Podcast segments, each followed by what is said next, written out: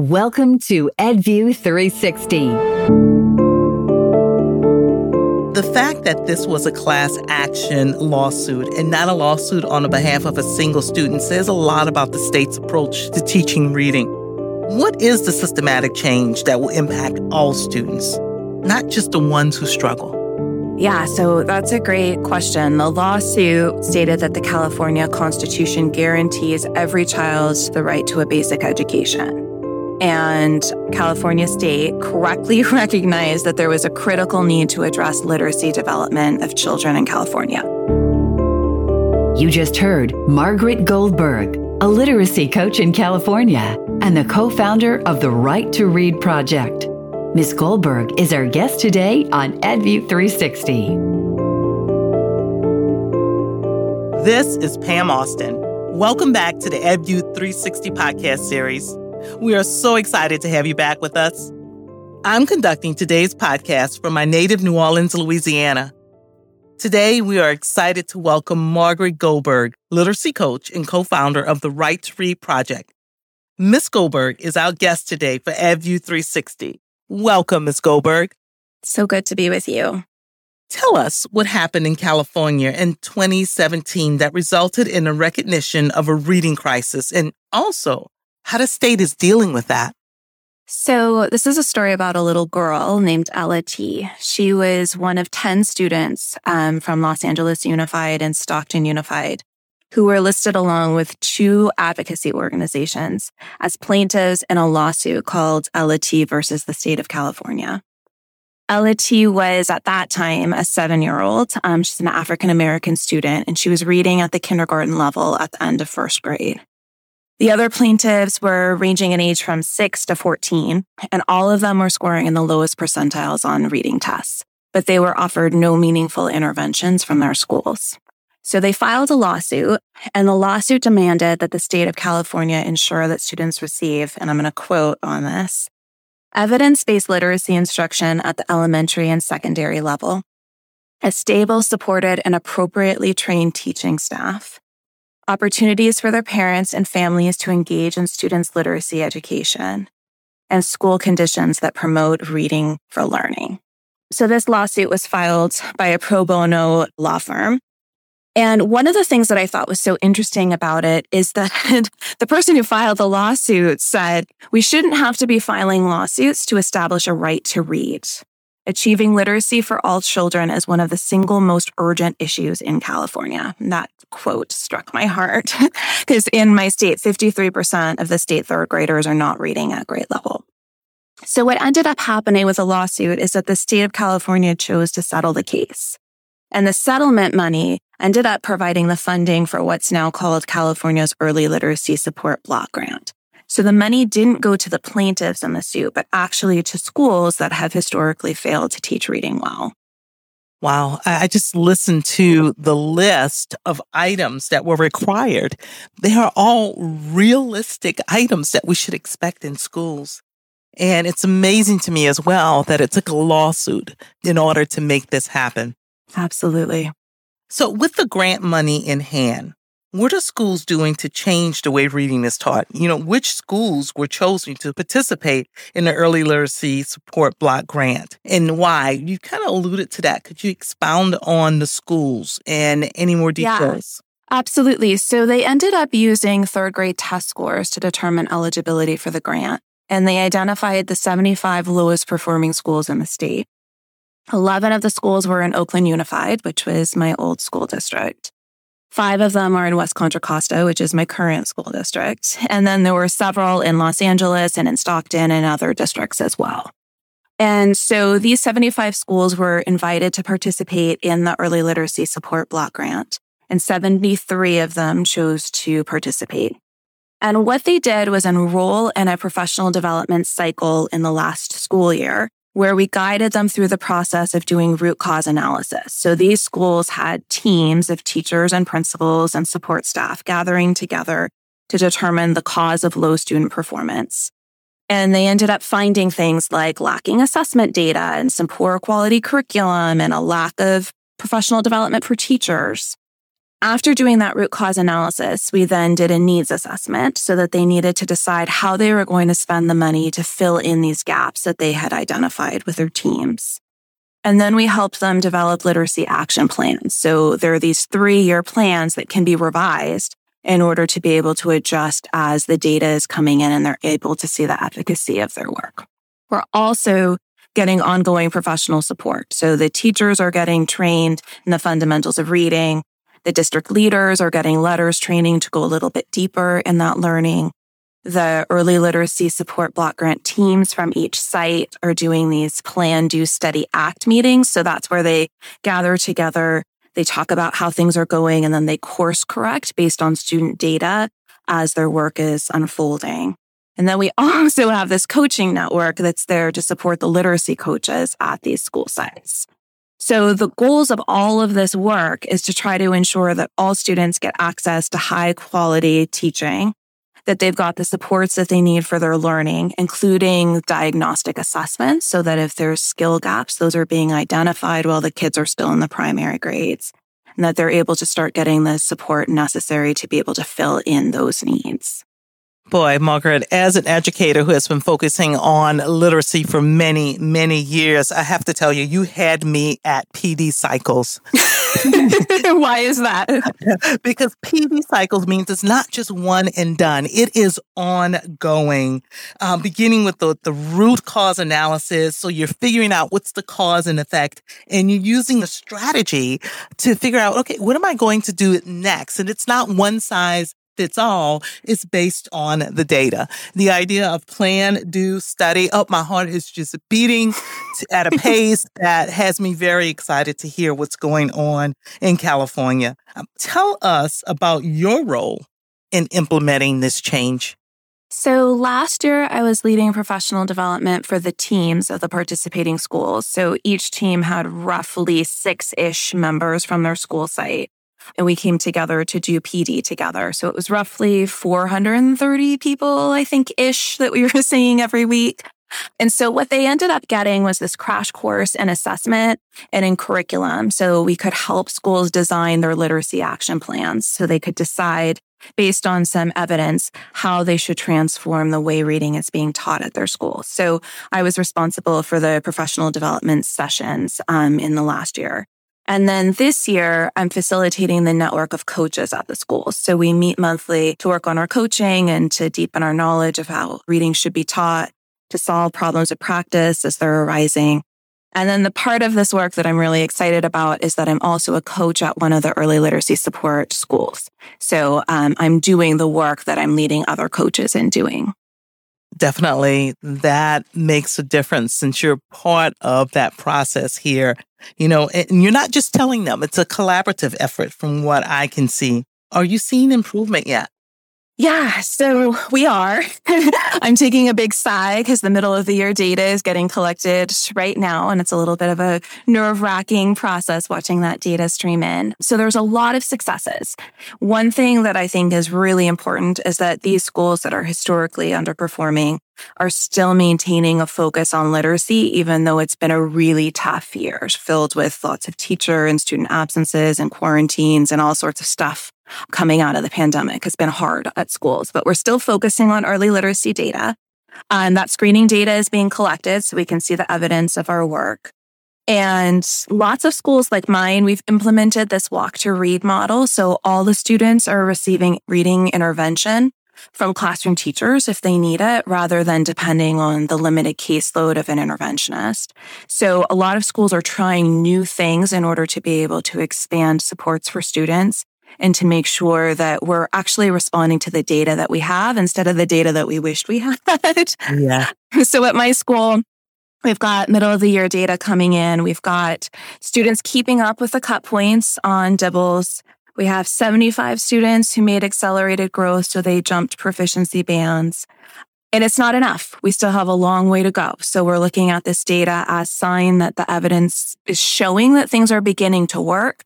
But for school change to really take place, we need to sustain these efforts for years. And that's why I'm glad that this is actually a three year grant project.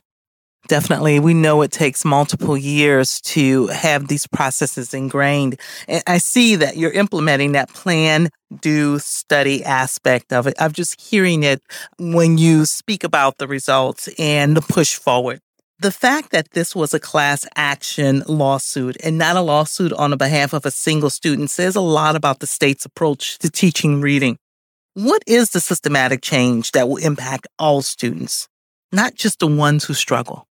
Yeah, so that's a great question. The lawsuit stated that the California Constitution guarantees every child the right to a basic education. And California State correctly recognized that there was a critical need to address literacy development of children in California.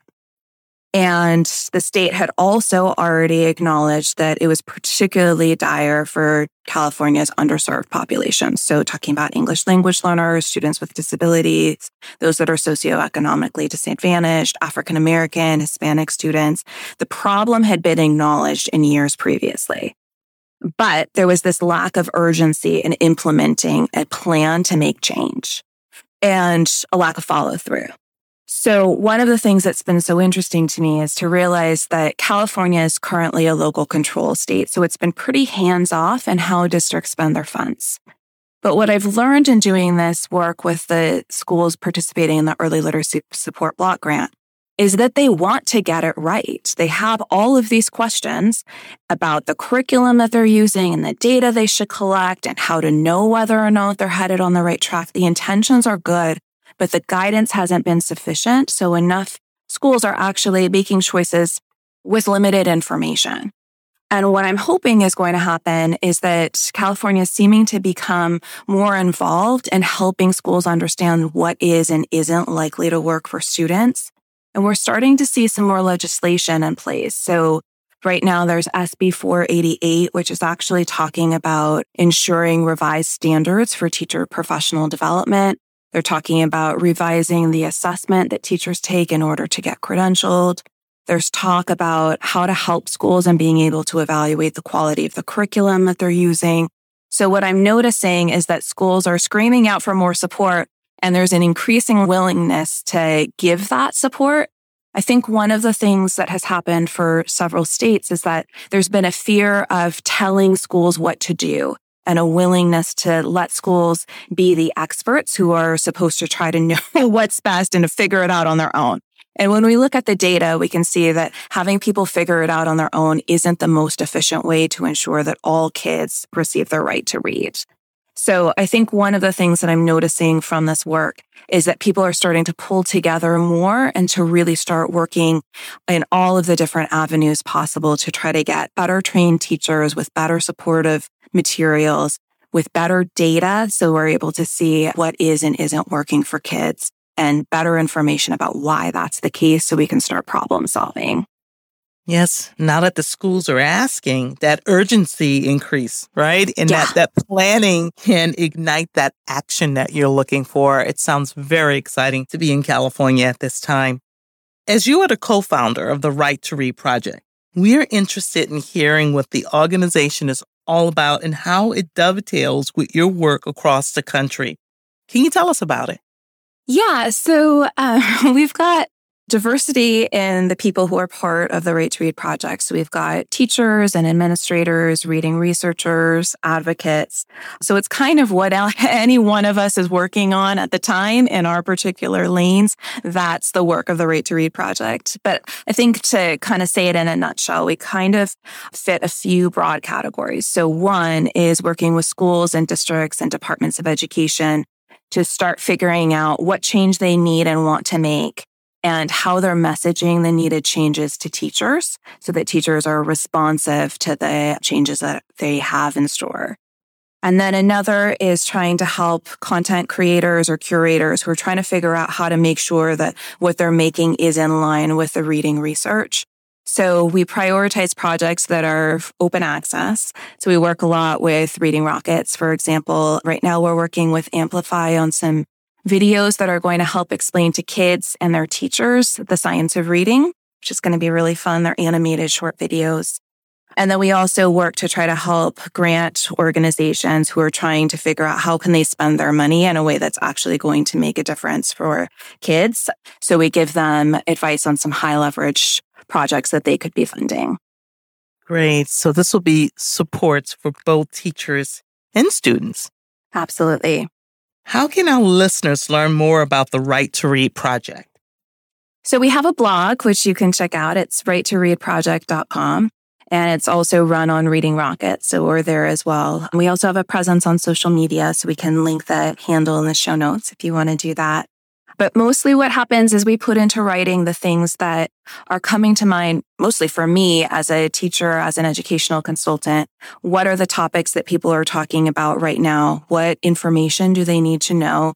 And then how can we make sure that teachers feel like they're getting accessible information that impacts their instruction in a way that it feels like something you could like talk about by the copy machine or over lunch or in a professional learning community in the limited time we have.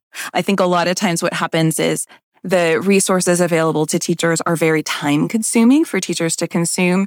So what we're trying to do is make sure that teachers have access to information that answers their questions in a really easy, accessible way.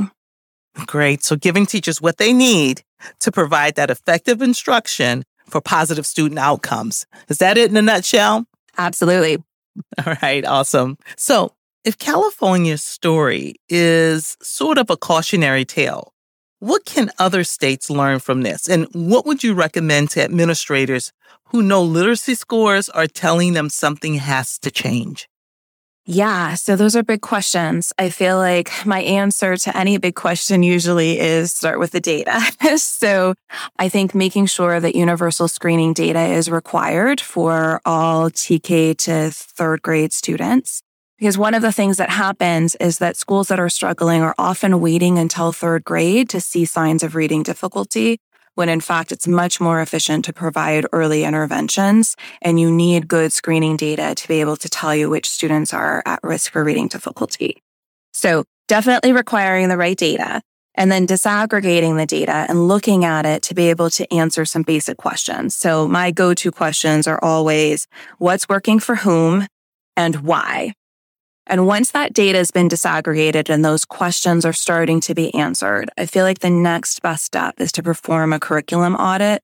Because a lot of times what happens is that teachers are given materials that aren't aligned with the evidence, or they are given evidence-based materials, but they don't know how to use them. So the instruction that students are receiving isn't actually as effective as it could be. So doing a curriculum audit is a great next step. And then once all that information is on the table, it's possible to create an action plan so that you can map out the changes that you want to make.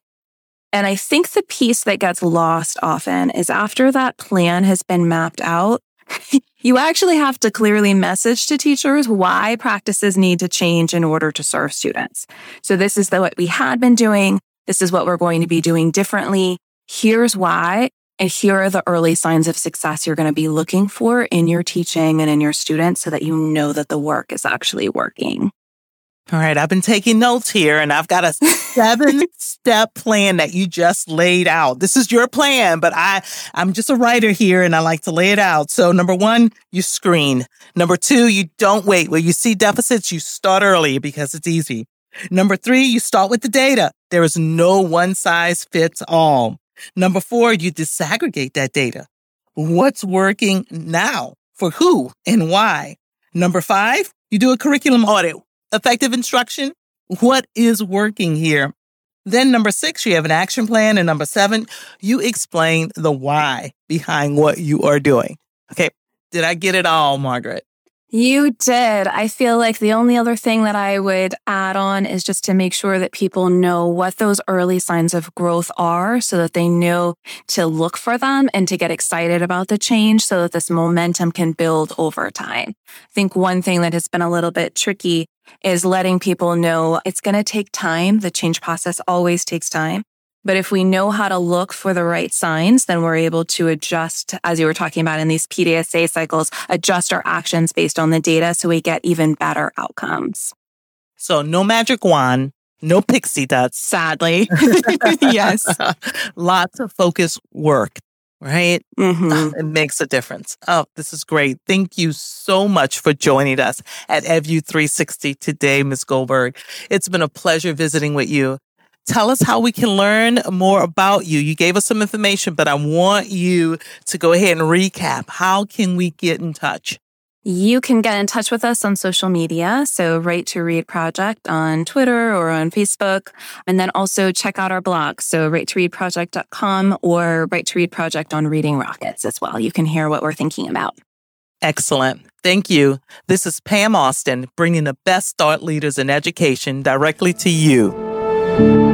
This has been an EdView 360 podcast. For additional thought provoking discussions, sign up for our blog, webinar, and podcast series at voyagersopris.com slash edview360. If you enjoyed the show, we'd love a five star review wherever you listen to podcasts and to help other people like you find our show. Thank you.